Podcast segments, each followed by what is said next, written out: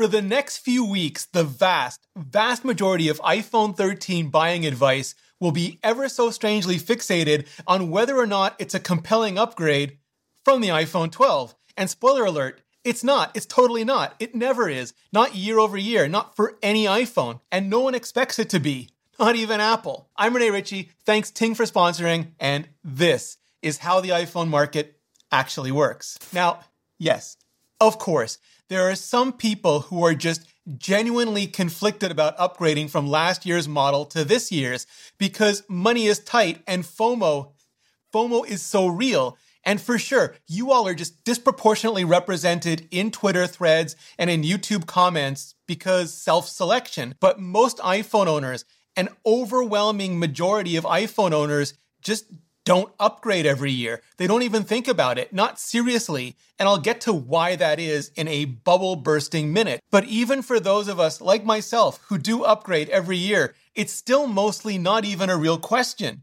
Mostly. First, because of annual upgrade programs from Apple and various carriers, which means you just get the new iPhone whenever it's launched anyway. That's why Apple and carriers offer these programs to begin with. iPhone basically as a service. I mean, why sell what you can lease? I'm just straight up waiting for it to become part of the Apple One bundle already. Then there's the early, even immediate adopter part of the market, which some people think is mainly, maybe totally the tech enthusiast market but is really just a money is no object market.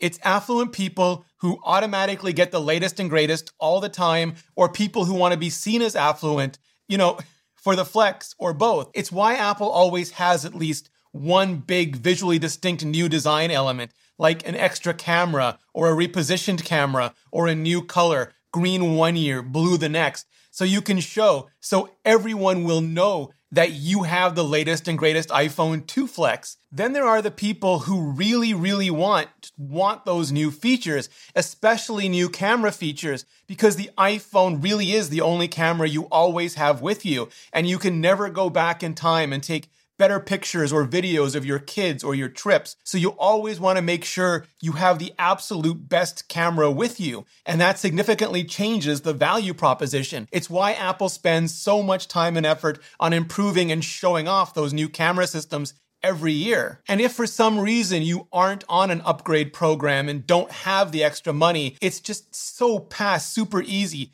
barely an inconvenience to sell off a previous iPhone when resale prices are at their absolute peak and then use that money to pay down most of the cost of the new iPhone the very minute it lands. That's what all the 9000 IQs have been doing going on years now because Apple invests so much in build quality, new materials, even software updates that iPhones don't just last as long as possible, but retain the most value possible, whether we keep them, sell them, or just hand them down. And then, yes, sure, there are us tech aficionados who fit into any of the above categories who just have to have the new iPhone to talk about it in our videos, on our blogs, or even just to our circle of family and friends and colleagues, because that is who we are, the tech person. And we just, we gotta do us because Apple and the iPhone get so much attention at launch every year. And we want some of that attention, as much of it as we can get. But for most people, the preponderance of people, when they get a new iPhone, they stay on that iPhone for years. Previously, it was around two years, just because that was the most common cell phone contract length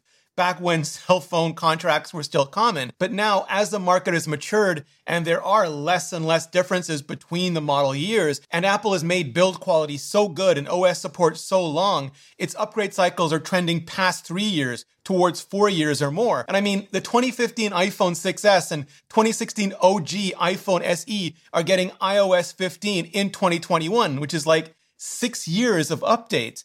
And that's why every year most of the people upgrading to the latest iPhone aren't upgrading from the previous year's iPhone at all, but from an around three or four year old iPhone, which means this year, most of the people upgrading won't be upgrading from an iPhone 12, but from an iPhone 8, maybe iPhone 10 or 10s, maybe 11 if you stretch it. And for them, for you, if you're one of them, it'll be the sum of all of those upgrades that matter. And that could be the current design, the several years better camera, features like HDR or 5G or whatever makes it worth it to you. It's also why Apple makes new iPhones every year. Same as TV companies and car companies make new TVs and cars every year. Not because they expect everyone to buy the new model every year, but because they know some people will be buying any given year. And Sure, a flashy new feature or a few can sometimes pull some of those upgrades forward, at least a little. So some of the people still on the fence will get up off of that fence a little earlier than they would have otherwise. And Apple can plan out and pay down new technologies a few at a time to better manage costs and smooth out pricing. But for us, it means any year we do decide to upgrade to a new iPhone, it's a fresh new iPhone not a stale years old iPhone, so it'll last as long as it possibly can last and get iOS updates for as long as it possibly can, so you can wait as long as you need to before upgrading again. And you can save as absolutely much as you possibly can before you upgrade, even by smashing your phone bill in half, which has just never been easier thanks to today's sponsor, Ting. Get talk and text for just 10 bucks a month, data plan starting at $15, unlimited from 45. Whether you use 2 or 20 gigabytes a month, you can find the perfect plan on Ting for you and your family. And Ting works with all the latest iPhones and Pixels and all the Galaxy Flips and Folds, pretty much anything with a SIM card. You can keep your existing number if you want to, plus you get access to the best nationwide coverage in America, as well as Ting's award-winning customer support. Just go to renee.ting.com to check out the plans and see how much you can save, because it could be a lot. And because you're watching this video, you'll also get $25 off. Just click the link below or go to renee.ting.com and get $25 off. Clicking on that link really helps out the channel, and so does hitting up this playlist for my complete iPhone 13 coverage. Literally everything you need to know. So hit it up, and I'll see you in the next video.